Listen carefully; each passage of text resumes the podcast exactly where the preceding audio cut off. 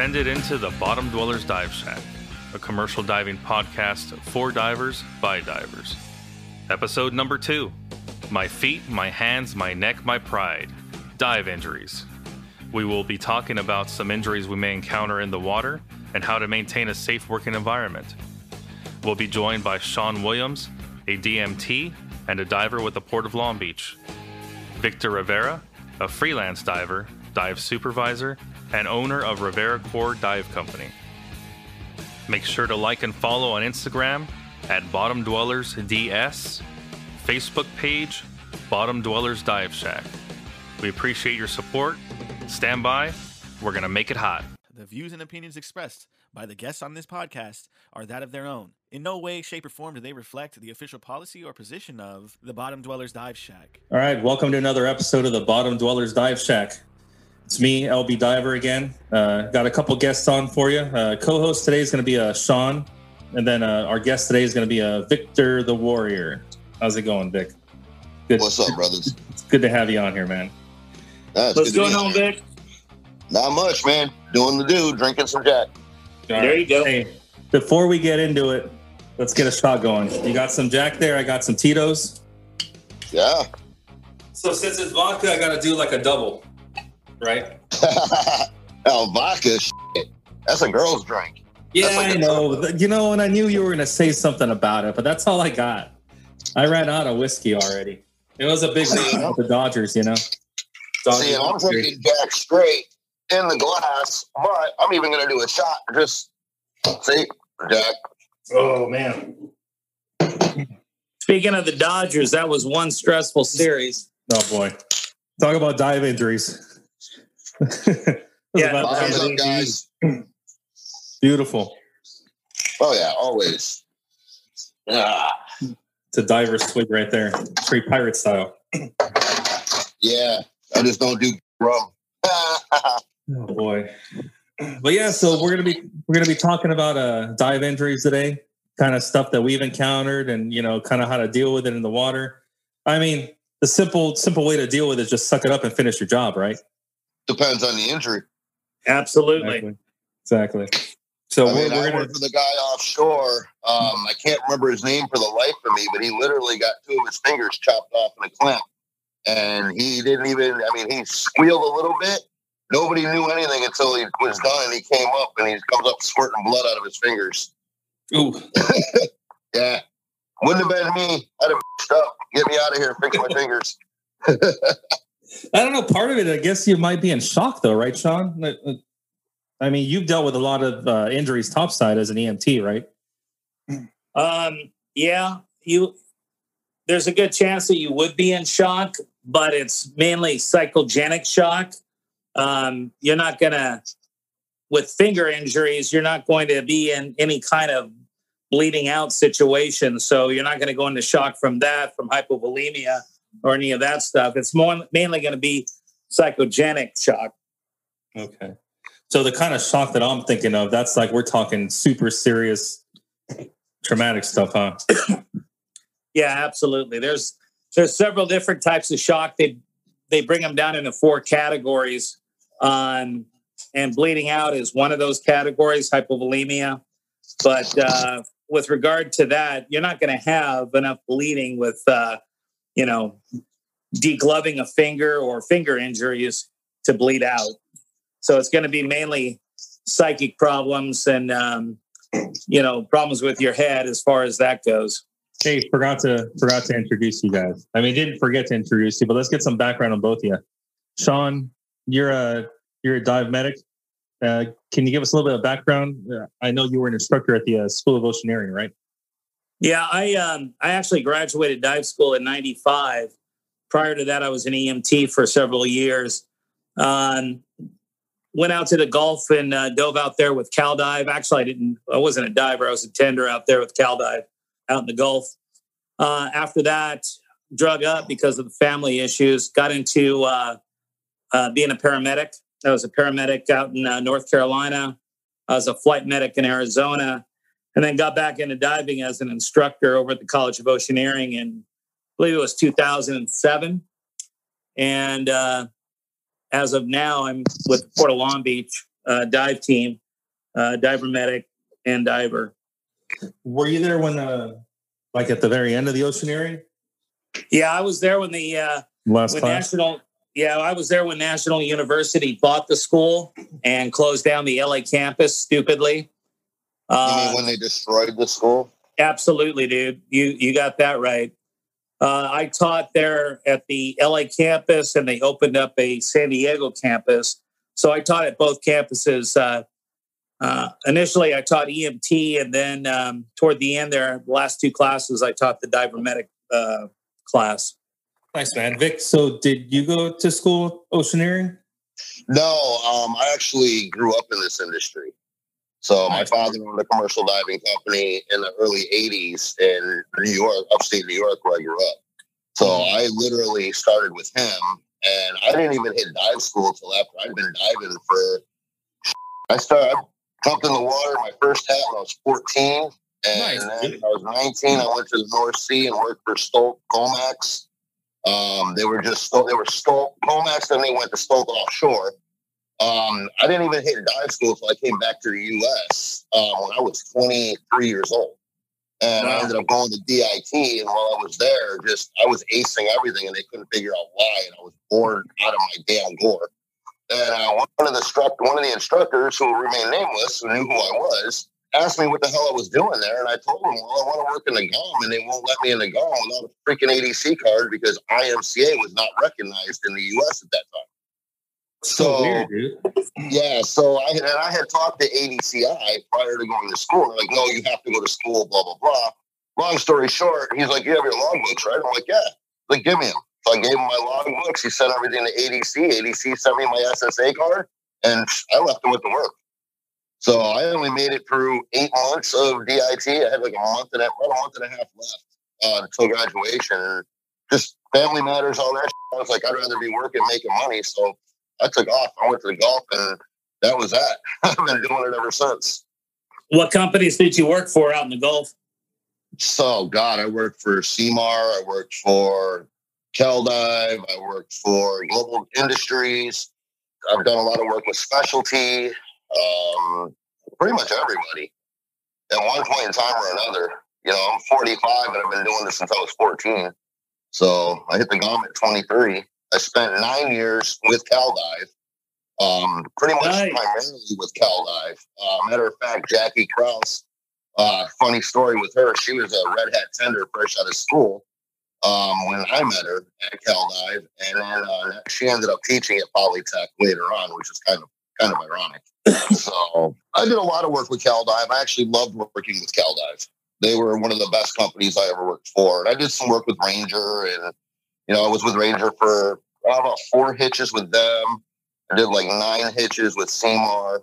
So, you know, it was just bounce around freelance. And then I started my own company. Um, I had to get custody of my daughter. So once I took custody of her, I started my own company and was just doing freelance union work in Cali, um, working for a lot of the different companies in California, especially NorCal, working with 34 and 2375 forever. And uh, which is actually where I met you. and yeah, I mean, it's now I'm in Houston, still freelancing, still supervising, and uh, you know, still plugging away. It's great that you were able to come on for this episode of uh, Dive Injuries because you've seen quite a bit. I mean, you've seen the safety programs of so many companies. What's your opinion on, you know, well, I guess it's not so much of an opinion. I mean, safety starts before you even hit the water, right? Safety starts the second you get on the job site. Yeah. It doesn't matter if you got a dive spread set up or not.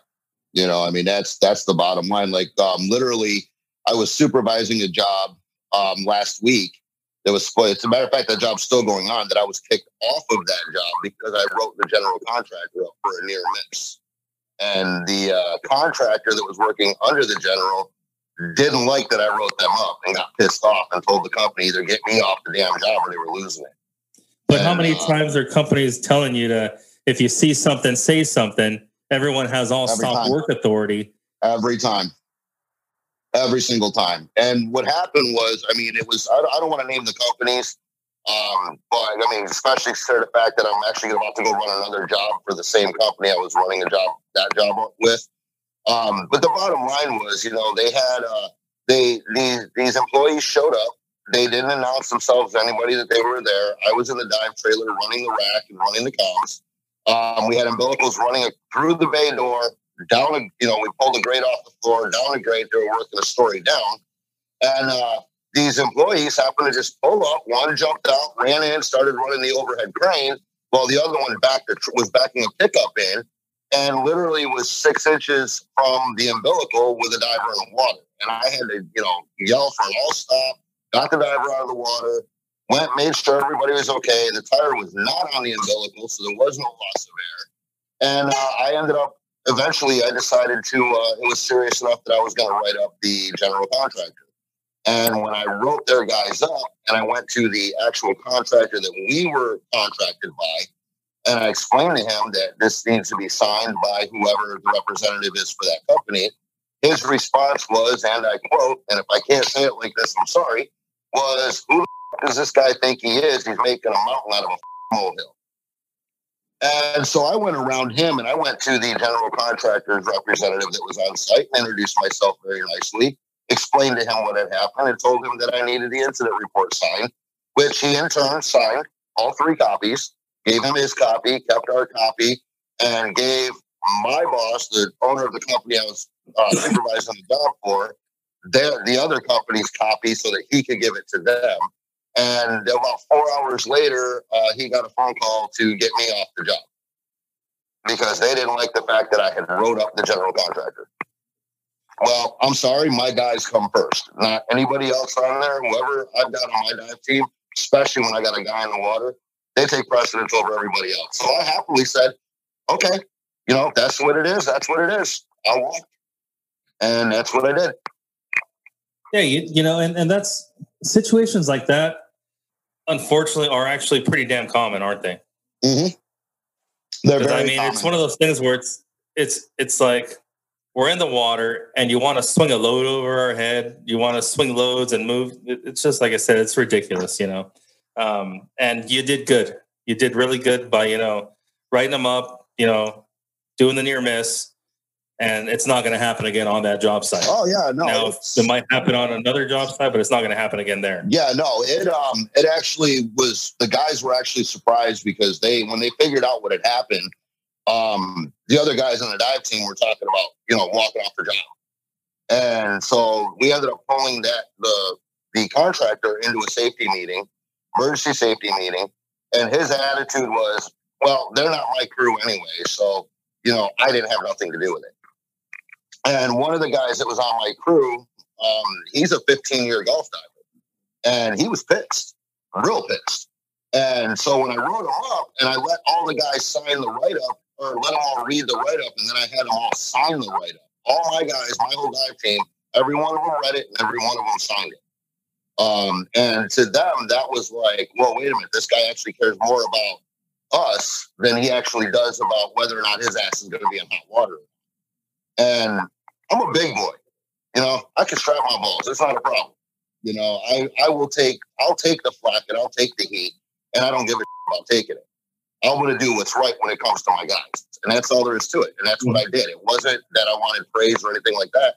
It was, this was seriously screwed up and it really needed to be addressed. And it got addressed.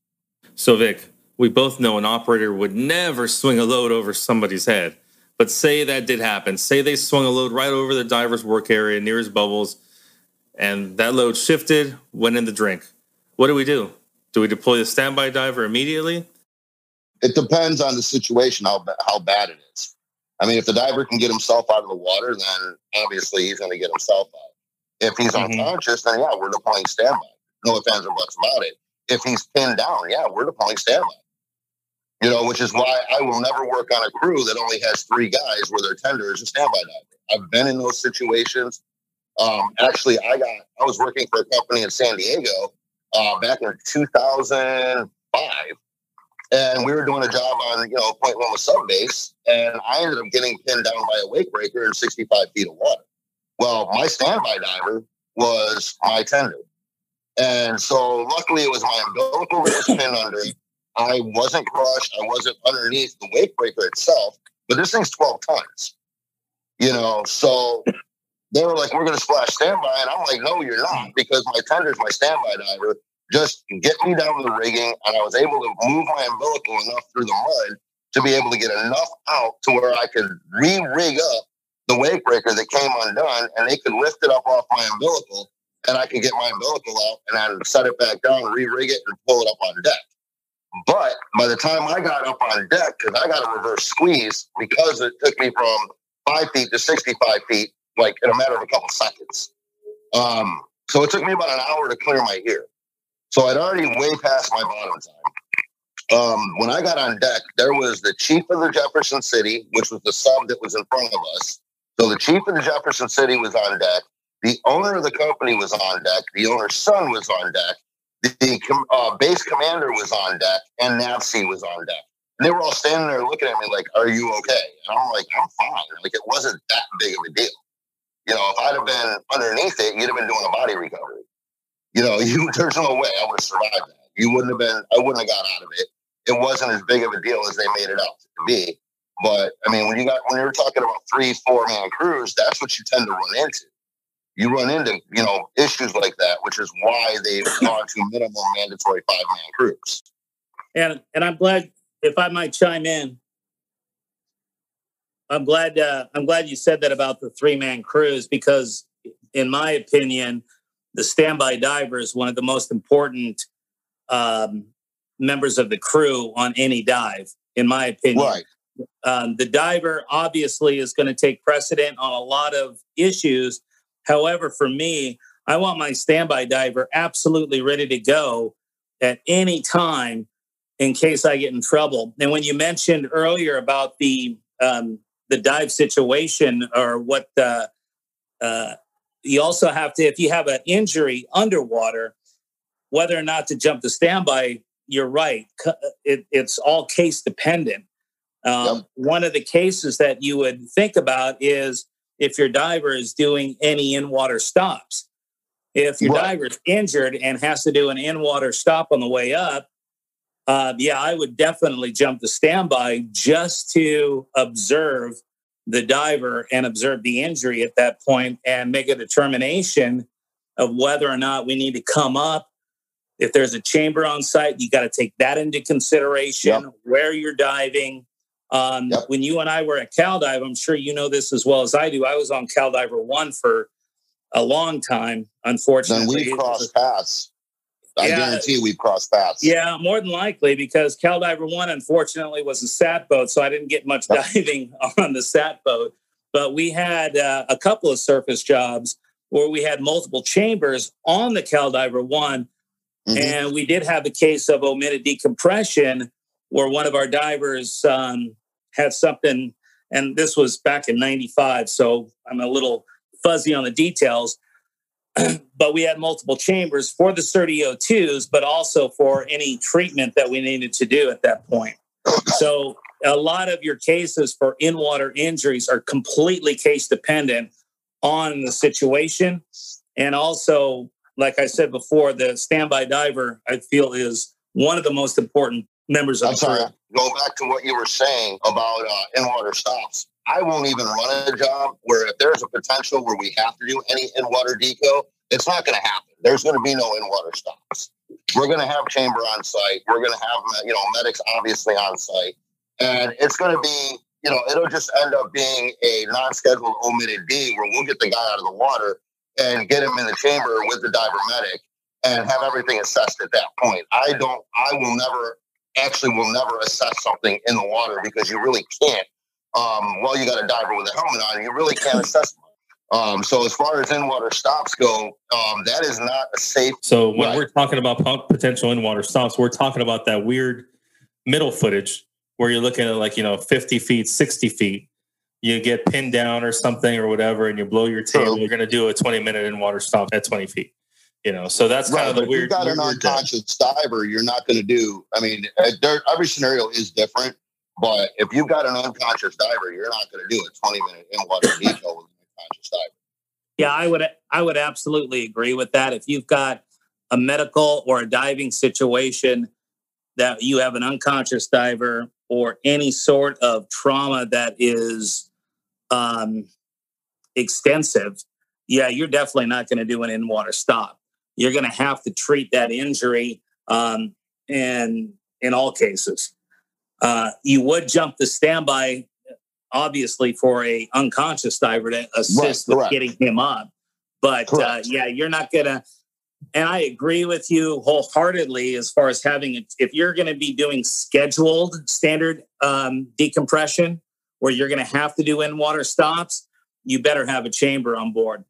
But I think uh, Armando was talking about situations where you would have an injury happen underwater or any circumstances that happen underwater to where you would put that diver beyond a no decompression dive and put them in a standard dive and now have to make the decision are you going to in water deco? Again that's all case dependent on the injury. Right exactly and as you know i mean when you look at when you look at an injured diver in the water i mean if he's conscious then you have a better scenario of being able to do and you know say an in water deco stop um, everything is case dependent everything but nobody especially with the safety standards they have now, nobody even wants to think about having to do any kind of in water deco, period, let alone in water deco with a diver that's injured. You see what totally I'm saying? It's a great point, man.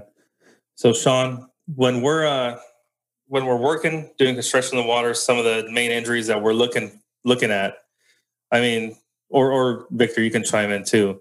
What's some of the main injuries that we've we've seen or that we're trained in. I mean, we're talking what limb injuries, finger injuries, you know, mostly hands, right? Hands are pretty darn important. You know, hands we're always doing feet. stuff to our hands and feet. Yeah. Hands and feet. I would have to say that a lot of the injuries that I have either been a part of or have heard of, 90, 95% been some kind of underwater trauma, whether it be from to the limbs to the to the feet. Absolutely very rarely because of I, I think because our industry focuses so much on diving related maladies i think that we might become a little bit more complacent when it comes to traumatic injuries um, sea life injuries um, and, and, so forth so yeah a lot of it is mainly extremity injuries when of, of itself is pretty you know can be pretty life threatening in, in some cases, but in most cases, it's not. It's just uh, bleeding control, hemorrhage control. But I also believe that if you do have an extremity injury under the water of any significance, you need to come out of the water and not that's, tough it that's out. That's very correct. That tough is very out correct. in the water. Yeah, because you never know when you're in the water. You don't you don't have the full full force of movement that you have when you're on the surface. So if you say let's say, for instance, um, I know somebody this actually happened to. He tore his arm from his pec all the way down. He literally tore it to the elbow, pec, bicep, everything, uh, trying to set a riser clamp by himself. He didn't realize how bad his injury was because he said it hurt a little bit. It felt like the cramp. And but when he got out of the water and he tried to move, he couldn't even move his arm. And it's because the water gives you that resistance, especially at any depth it'll give you the resistance to where you'll be it'll, be it'll be like you have an ace bandage on. You'll be able to kind of move. And when you hit the surface, it's a whole different story.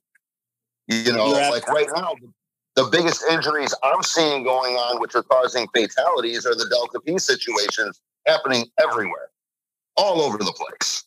And at this day and age, we shouldn't even be having Delta P problems at all. Yeah, and we just had a we just had a fatality a couple days ago in Georgia uh, mm-hmm. a diver lost his life. You know, they're saying it, it, might be a potential delta P injury. He was at a Lake Oliver Dam, and uh, I was reading some of the news reports. Couldn't find a ton on it. It just uh, and they're terrible news reports. I mean, these journalists nowadays they just do not. You saw the news report where it said the scuba diver died. Yes, that one. It says scuba yeah. diver, and then yep. even the news report on the. Uh, I kind of want to try to find the name of the reporter and put her on blast because mm-hmm. the way that she she said the report on the news was like you know uh, a diver is dead you know it's it's not cool dude you know use some sympathy no. you know soften your voice a little bit you know somebody well, like, a, like a the, brother in our trade well, passed away and you're you're yep. talking like he's a piece of roadkill You know. Well, look at those three guys that died in uh, was it uh, in L.A. Was it uh, five years ago, six years ago, where they were working in the aqueduct and they were doing that penetration dive, and the main diver got hurt, and they sent in a standby, or they had the in water tender go to get him, and then he something happened with him, and then they sent another guy in, and they ended up doing a body recovery on three divers. You know, and they, they their news report was just like, "Oh, three divers killed in the LA aqueduct." Okay, I mean, what is that? You know, why why did it even happen? And then it was nothing, no follow. There's never a follow up with a, with a diving death. There's never a follow up to what actually happened. We have to find that ourselves. Let me ask you a question there, Vic. When we uh, when we talk about delta P and and incidents um, and fatalities in regard to that, what do you think is the biggest reason why we still have problems with that? Is it a lack of um, foresight by the dive company to actually realize that there is potential hazard? Is there a failure uh, for lockout tagout? Um, what do you where do you think the failure lies with that? And just real quick, Victor, before you uh, give Shawn his answer, um, just for those that are listening that don't know what we're referencing when we're talking about delta P, we're we're talking about differential pressure, and uh, that's responsible for uh, two out of three commercial diving fatalities. It's uh, it's when you got the potential of water to move from an area of higher pressure into an area of lower pressure. So this is going to cause like a ton of suction. Uh, it'll get you trapped. It'll get you sucked into a pipe or whatnot. It's several different things, and it's basically scenario based. Um, and the reason I say that is, uh, for instance, I did a job walk with uh, Kiewit in Carlsbad at the water at the water plant, the power plant that they were going to decommission. And they said that it's 100% flow going on and it's going to stay 100% flow. So, my first question to every one of those guys that was in that room is what is the flow rate per hour of water that's going through here? You know, because I know the math to actually take the flow rate and turn it into what is the actual current that's going through. So, if you put a diver in, for instance, what I told them, you know, I mean, for you, it may be no big deal. But if we have to put a diver in there and he's got to fight a three, you know, three and a half knot current, and he gets pinned up against something, he's done. There's no getting out of it. The biggest issue I've seen is you get a lot of supervisors and a lot of company guys that, you know, from dive companies that they want to impress their client. They want to get the job done. They want to get it done as fast as they can. And there's simple safety procedures that you can take in 90% of the cases to actually prevent a delta P from happening. One, have your blueprints for whatever area you're working in. There's always blueprints. Have the schematics. Be able to look at them. See if it's a grate, if it's a bubble, if it's a flat grate wall, and you've got a live current running through there. Block it off. I've done several jobs where I've literally over, you know, not overcharged, but charged up the job because we've had to go in and blank off those grates just to make sure that you know the guy that's getting in the water is going to be safe. So I mean, there's safe ways to get around some of these dangers, but uh, you know, sometimes, like I've dealt with a with with some uh, dam jobs where we were going down there to inspect to make sure that the gates closed. You know, certain gates mm-hmm. are closed. That's always a sketchy one. You know, every mm-hmm. time we had to do that, that's that was always one of those pucker things where it's like, crap, this gate's open got to make sure that I stay far enough away that I'm not going to get sucked into it, but I need to be close enough to make sure that I can see. So at those at those points when you're doing something like that, where you know there's a possible delta P situation, and you can't blanket off, you can't put stop logs in there. You got to make sure you have a good topside crew. You got to make sure you have a good tender that's got you tight. That's that's giving you you, you know hose checks every so often. And uh, you just got to be super aware. And that's why we're talking about this stuff. So that way the next guy behind us. So the next guy that has that sketchy job, he says, "Yeah, I listen to these guys on this podcast, and uh, I'm going to be aware of that. I'm going to approach this a different way." I just saw the uh, I just saw the article right now. I just brought it up on the computer. The young guy, uh, young guy that died in uh, Georgia. His name was uh, Alex Paxton. So mm-hmm. 31 years old, and uh, definitely a cut a little bit too short, man. Um, we don't know the details yet, but uh, potential delta P situation is what what we do know, and uh, we'll be you know praying for his family for uh, to have comfort. take a shot for him. You got you got your bottle there. Oh, I got I got what's left in my glass, which is a shot. There we go, buddy. All right. So ready? To Alex. Here we go. Ah. And there's been several cases over the last three years. I mean, you had um, the poor guy that, that you know ended up killed at the Oroville Dam. That my buddy actually was on that job when that happened, and you know they all the, the worst part about a diver dying, besides the fact that he obviously passed, is the rumors that fly in the mix of trying to figure out what happened. So the first news report that came out about his death, you know, was he hit 10 feet. He was, you know, everything was good. He was fine. Then all of a sudden the dive supervisor heard his hat flood. And that was the last thing they heard. They pulled up, you know, they pulled up an empty hat. They figured first the, the, the news was, oh, diver commits suicide at Oroville Dam. Diver didn't commit suicide. Well, I finally, after was it two years now, three years now, I finally got the whole story from somebody else that was there that I happened to be on a job with recently. And what had happened was he got hit by a log that had been come that was underwater and it hit his hat and it took his hat directly off his head. Wow. Um, is what actually is what had actually happened and it broke his neck. Um, there was another, there was a 22 year old kid fresh out of dive school that was diving in a paper mill two weeks later that was killed because he got hit in the chest with a log and it crushed his chest in, sorry, inside of a paper mill. All these You know- things are. Go ahead. No, I was just going to say there the the worst part about diving fatalities that that affect me is the fact that how many of these diving fatalities are preventable. All of them. So, Vic, as a dive supervisor, what do you do specifically to uh, to help limit injuries on the job site or even potential deaths? I'm just saying, how do you prevent these deaths? The bottom line is we're all a team. So the way I deal with this is I deal with it like this. What I do is I get the entire dive team together. I go over every inch of the job of what we're supposed to do and what we're looking at and what potential hazards are.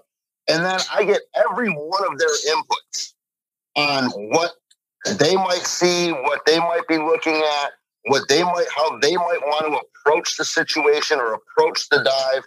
And we, I mean, we literally have, sometimes it's been an all day meeting just to try to figure out what the dive plan is actually going to be to do that job. And it's with input from the guys that are going to be in the water, the guys that are topside, whether it's myself in the water, myself tending, because I even though I'm a supervisor, I've still done it. The supervisor of the job, and we put the te- we put the plan in place as a team, not as one person writes the dive plan and then turns around and says, "Here's your dive plan, go do it." And then we figure out what's the what's going to be the game plan and the safest way to approach this project. And if I've got a five man team and I'm having my own resolutions on this job, and I've got two guys that will go, dude, there's something about this that just doesn't fit right. I don't think this is going to be safe. I don't think this is going to work the way that these people think it's going to. I call an all stop on the whole job, period. And we go back to the drawing board with whoever is in charge and try to figure out what we can do to make sure that everybody goes home. But Victor, dude, we're we're like a dying breed, though, man. There's a bunch of bootlickers that are coming up, you know, that don't want I to ruffle feathers. I- I Yeah. won't work with them. I'll ruffle feathers all day long. And you know what? I look at it like this. Say I go on a job tomorrow. Say I call an all stop on that job because I don't even trust the dive team I have that's underneath me or the guys I'm working with. Bottom line, if I don't trust my dive supervisor, I'm not getting in the water. Period. If I don't trust that tender, if there's something about that tender I just don't not personally like, but there's something that just doesn't click, I'm not getting in the water. And I expect every single person that's in this industry to be the exact same way. Because if not, the, uh, at the end of the day, we're all a tool. We're replaceable. Yeah, the company's going to cough out a little bit of money. Maybe, maybe not. Maybe it'll be drawn out for decades in court, whatever. But if we don't come home, we got people that are going to miss us. We got people that rely on us. So I would rather be canned in this industry known as the biggest asshole on the planet that just ruffled everybody's feathers there were than known as the yes man that got somebody killed. I don't know if you fall in love with the company and then you just do everything they tell you to do, or if that's your only thing. Because we know people in the industry that have been with one company, you know, for their whole career or two companies, or whatever. You know, I don't know. It's fear, that's bro. A, that's a It's huge. fear. Yeah, No, it's fear. It's fear. It's they're more afraid of never working for that company again than they but are so of much- saying, there's so I- many other companies out there, though, dude. And that's the thing is that I was never afraid of losing a job because I know that I can hustle and I could try to find something else somewhere. Even if I got to Right. work at McDonald's while I find the next dive job, I'm gonna work at McDonald's until I find the next dive job. You know, I'm gonna Right. work as a handyman. I'm doing Craigslist, you know, bullcrap until the next one comes along. So for me, dragging up's not a big deal.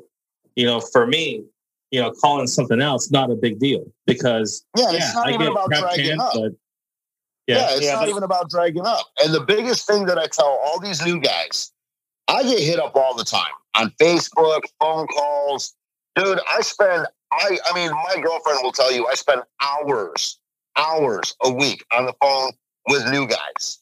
And the reason I do that is because somehow they get my name. I don't know how, but they do. And they call me. And they ask me questions like what should I do? What shouldn't I do? And what schools do not teach these guys, especially Polytech. I re- I turned down an instructor position at Polytech. I went Good looked over the new program, and I told I told that Hyder idiot to shove it right up his ass. He was a liar. he was never in SAT. He's full of shit. And I told him to shove it up his ass straight out. Lu- lucky for me, lu- lucky for me, Vic, I never had to work for Hyder because he Well, wasn't employed when. I was teaching there. Well, here's the thing. I used to go to Long Beach because Duke Ogden was a really good friend of my dad's. They were in the SEAL teams together.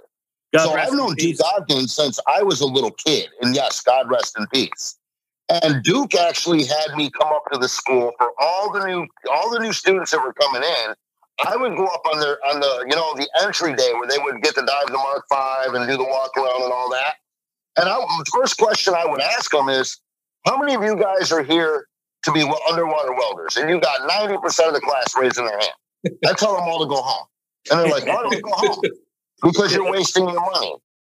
And so they're literally they're welding after about six months of this. The the intake for their weld department went so far down that they said, look, here's the deal. You can't be honest with these guys. You can't tell them what the industry is really about. You can't tell them that they're going to potentially recover their friends. You can't tell them that they're not going to weld. And I'm like, wait a minute.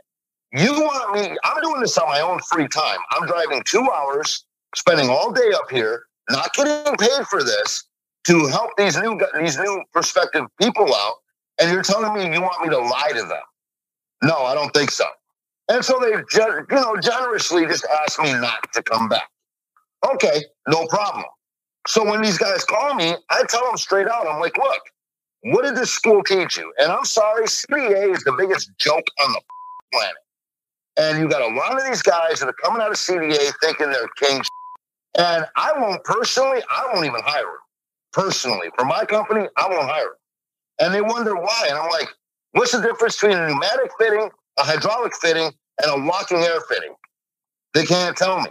They can't tell me. Okay, well, let me interview you. Here, come. t- this is Polytechnic. Shawn. Here, I'm gonna, I want you to time me six knots. I'm going to give you Mm-hmm. six knots to time me, and they're always random. They can't do it. They can't even tie knots.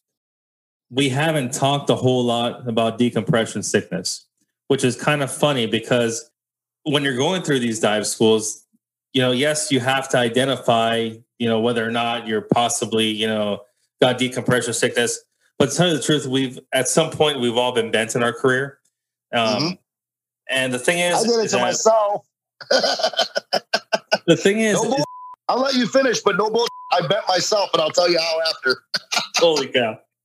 We got to hear that. But what I was getting at was that the more common injuries are going to be construction related injuries in the water. Right. And we're talking, we talked a lot about Delta P tonight. And to tell you the truth, that's one of the, the biggest injuries in our trade that's going to cause a fatality.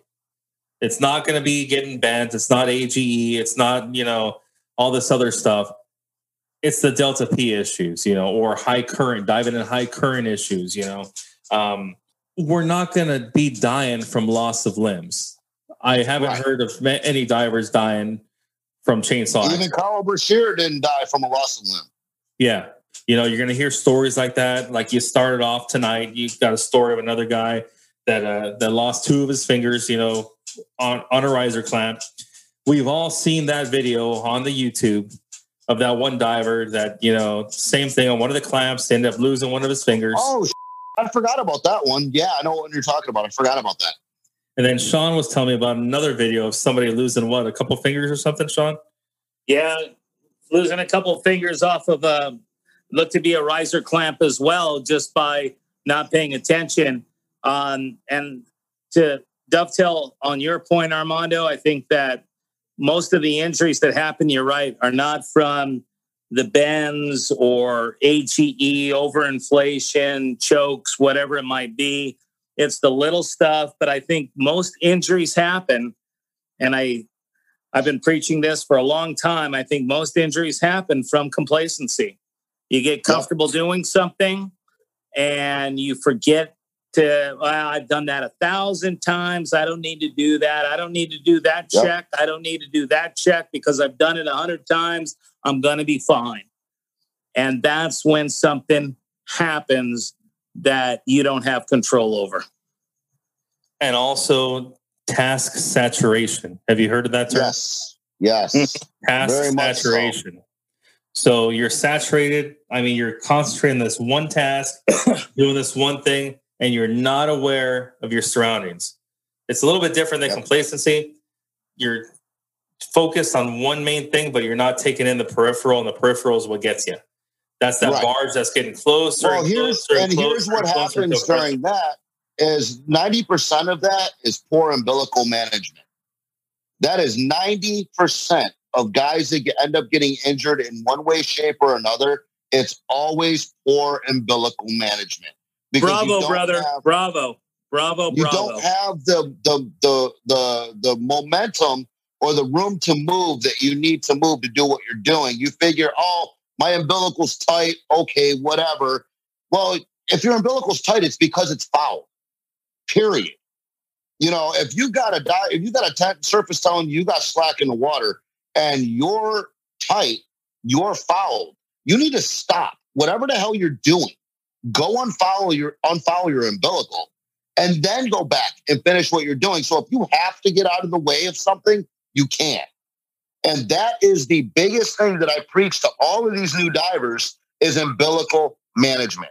Here in Houston, it ain't California. We got blackout 100%, no vis whatsoever. None. And a lot of guys are getting hung up on tree limbs, on this, on that. And it's like, look, you need, we don't have floating umbilicals. We got sinking umbilicals. You need to manage your umbilical 100% of the time before you manage. I don't know, Shawn. I think you were about to say something about that. I wasn't about to say anything about that, brother. Hey, it happens to all of us. No, you're- it's, you're- it's happened to me. absolutely- Shawn's gotten so- on me a couple times about it because I'm one of those dudes that I love having a ton of slack in the water. I do. I love it. Not me. I love it. Yeah, but I if like you have having ton- enough slack that I can move, and that's it. Yeah.